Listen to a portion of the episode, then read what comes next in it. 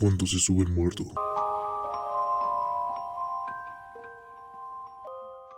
En numerosas ocasiones hemos escuchado acerca de la experiencia de que se sube el muerto. Básicamente son mujeres a las que le han pasado y cuentan que ningún miedo es comparable con este. Quienes las aterrorizan de este modo son entidades masculinas llamadas incubos. Incubus es una palabra de origen latino que significa me acuesto sobre ti. Aquí tenemos que los demonios o muertos varones suelen aprovechar el estado de indefensión en que se encuentran algunas mujeres cuando están a punto de dormirse para subirse en ellas e inmovilizarlas por supuesto lo que buscan es tener sexo con la víctima. Esto nos queda del todo claro y comprobado con la experiencia de Irlanda, que vivía en Ixtapalapa en una ocasión decidió irse a dormir al cuarto de la azotea que se usaba para las visitas, debido a que se debía levantarse muy temprano para ir al trabajo, pero sus hermanos pequeños no dejaban de hacer ruido. Irlanda puso el seguro y se acostó de inmediato en la vieja cama de latón que había ahí. Empezó a sentir los párpados muy pesados cuando percibió que un borde del colchón se hundía inusualmente. Inmediatamente el terror heló sus venas, pues estaba segura de que ningún otro mortal estaba con ella en ese cuarto, pero no tuvo mucho tiempo de gritar, pues rápidamente fue sintiendo que un gran peso aplastaba sus tobillos, luego sus muslos y finalmente sus pulmones.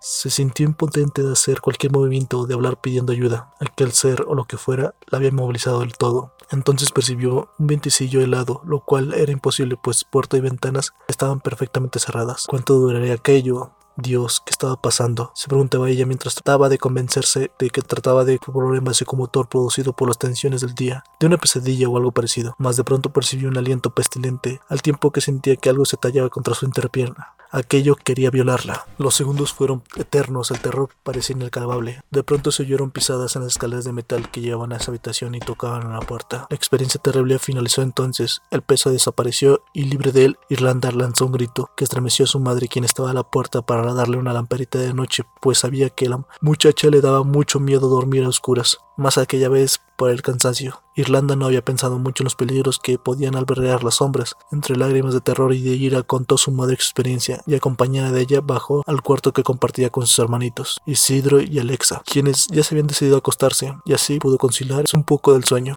Años después, cuando Alexa cumplió los once, el padre asignó a ella y Irlanda el cuarto de la azotea. Irlanda parecía haber olvidado experiencia.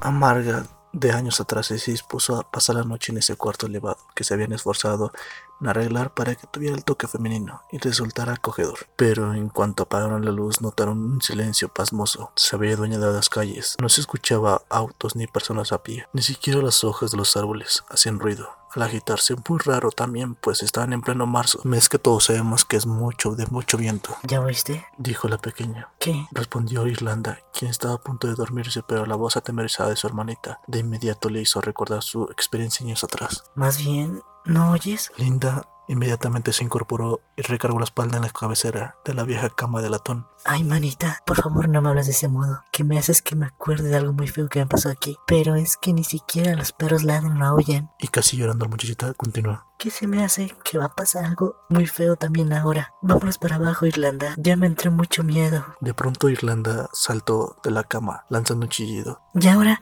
qué te pasa? No seas estúpida. No estás chistosa, me va a dar un infarto. Ay, no, ay, no, ay, no, ay, no. ¿Qué? ¿Qué te pasó? Dime, párate, quítate de la cama. La menor brincó de pronto y se quedó parada junto a Irlanda. Viendo aterrada la cama antigua, se quedaron en silencio un rato y en actitud de alerta. Irlanda no se decidía a contar lo sucedido ahora. Respiró profundamente varias veces y buscó las llaves con la mirada sobre una vieja cajonera y sin quitar la vista de la cabecera. Fue y las tomó. ¿Qué te pasó, Irlanda? ¿Qué? Es que sentí como que unas uñas se me enterraban en la espalda y me jalaban el camisón. Se encaminaron a la puerta abrazadas cuando escucharon que tocaban en el vidrio de la ventana que daba a la calle. Pero, ¿cómo? Estaban a 7 metros de altura y la pared era totalmente lisa. Las dos se pusieron a gritar con todas sus fuerzas y salieron de ahí tan rápido como pudieron. Contaron todos sus padres y estos intercambiaron una mirada de entendimiento. El señor juntó los nodillos. Esa cama la compramos usada hace muchos años, cuando yo ganaba muy poco y la familia crecía más rápido de lo que yo progresaba. Nos la vendió un propavejero, añadió la señora. ¿Quién nos dijo que la venderíamos antes de hacerla? Pues en ella había muerto una persona muy mala. ¿Y aún así la compraron? Gritó indignada la menor de las muchachitas. Pues al señor ya no supo qué decir. Y no la bendijeron, ¿verdad? Dijo Irlanda a su vez. No, pero ya ven,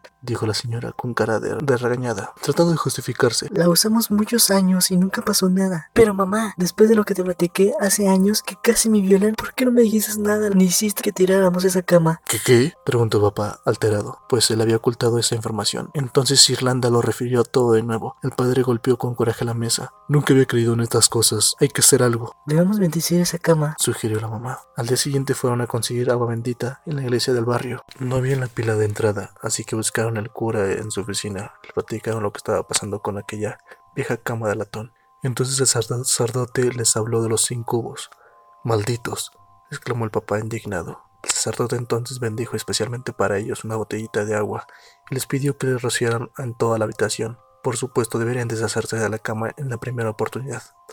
En cuanto llegaron a casa, todos subieron directamente al cuarto de azotea, nerviosos, rodearon la cama. El padre pensaba en que no quería deshacerse de ella. Después de todo, había sido una fuerte inversión y hasta ahora no les había ocasionado problemas. Apúrense ahorita que aún es de día. exclamó la menor de las hijas. Irlanda mantuvo la botella de tapada en las manos durante instantes. Luego, como en estado de trance temerosa de lo que pudiera suceder, fue desenroscando la tapa poco a poco. El recipiente de plástico estaba lleno hasta el tope y como la muchacha lo apretaba fuertemente, aún sin ser destapado del todo, dejó salir unas gotitas que humedecían los dedos de la chica asustada. En esos momentos su hermano empezó a gritar fuertemente. Papá, mamá, pa, mamá, vengan pronto. Los señores salieron prisa para bajar y la menor de las jovencitas se preguntó en voz alta. ¿Y ahora qué le pasa a ese loquito? Parece que lo estuvieran ahorcando. El líquido se había ido acumulando en las manos de Irlanda hasta que una gotita cayó en el colchón. Apenas recibió el líquido, este dio un respingo como bestia herida y una serie de ondulaciones recorrieron todo el colchón a lo largo.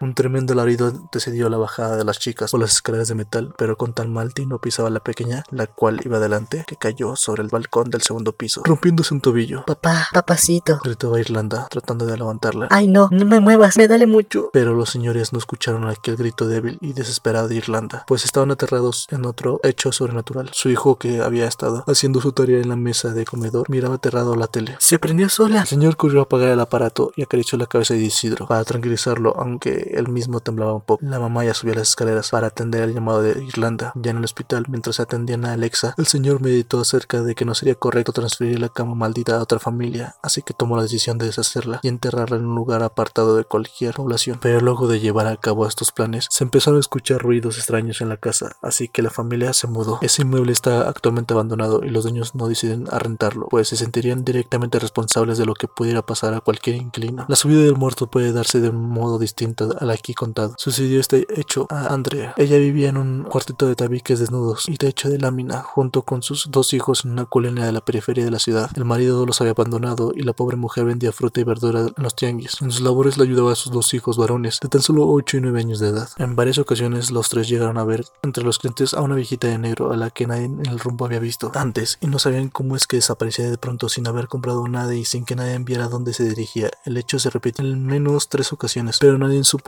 la razón de aquella mujer. La noche del último día en que se vio la rara anciana, Andrea se despertó sobresaltada eso de las 11, porque sintió un enorme peso sobre sus piernas. Pensando que uno de sus hijos iba a caerse de la cama, se sentó para sostenerlo, pero descubrió con tremendo susto que una anciana en traje de luto se arrastraba sobre ella para alcanzar el piso con las manos. Momentos de verdadero horror vivió la mujer, esperando que aquella anciana que parecía pesar toneladas bajara pronto y desapareciera de su vista. Pero Andrea no pudo soportar mucho aquella horrenda aparición y lanzando un alarido cayó desmayada. Los niños despertaron con ese grito y se pusieron a llorar con los berridos cada vez más fuertes que lanzaban las criaturitas. Llenas de miedo, Andrea tardó pocos minutos en volver en sí. Abrazó a sus hijos y con gran alivio constató que estaban bien y que ya no había nadie más en la pequeña habitación. Inmediatamente, como por intención, Andrea buscó todas las ilustraciones que en revistas o en estampitas religiosas tuvieran imágenes demoníacas o de brujería y las tiró al bote de la basura. En la mañana lo primero que hizo fue ir por un cura para que bendijera el hogar y desde entonces pudo dormir tranquila. Por cierto, que entre los de los mercados callejeros no se volvió a ver aquella anciana de negro.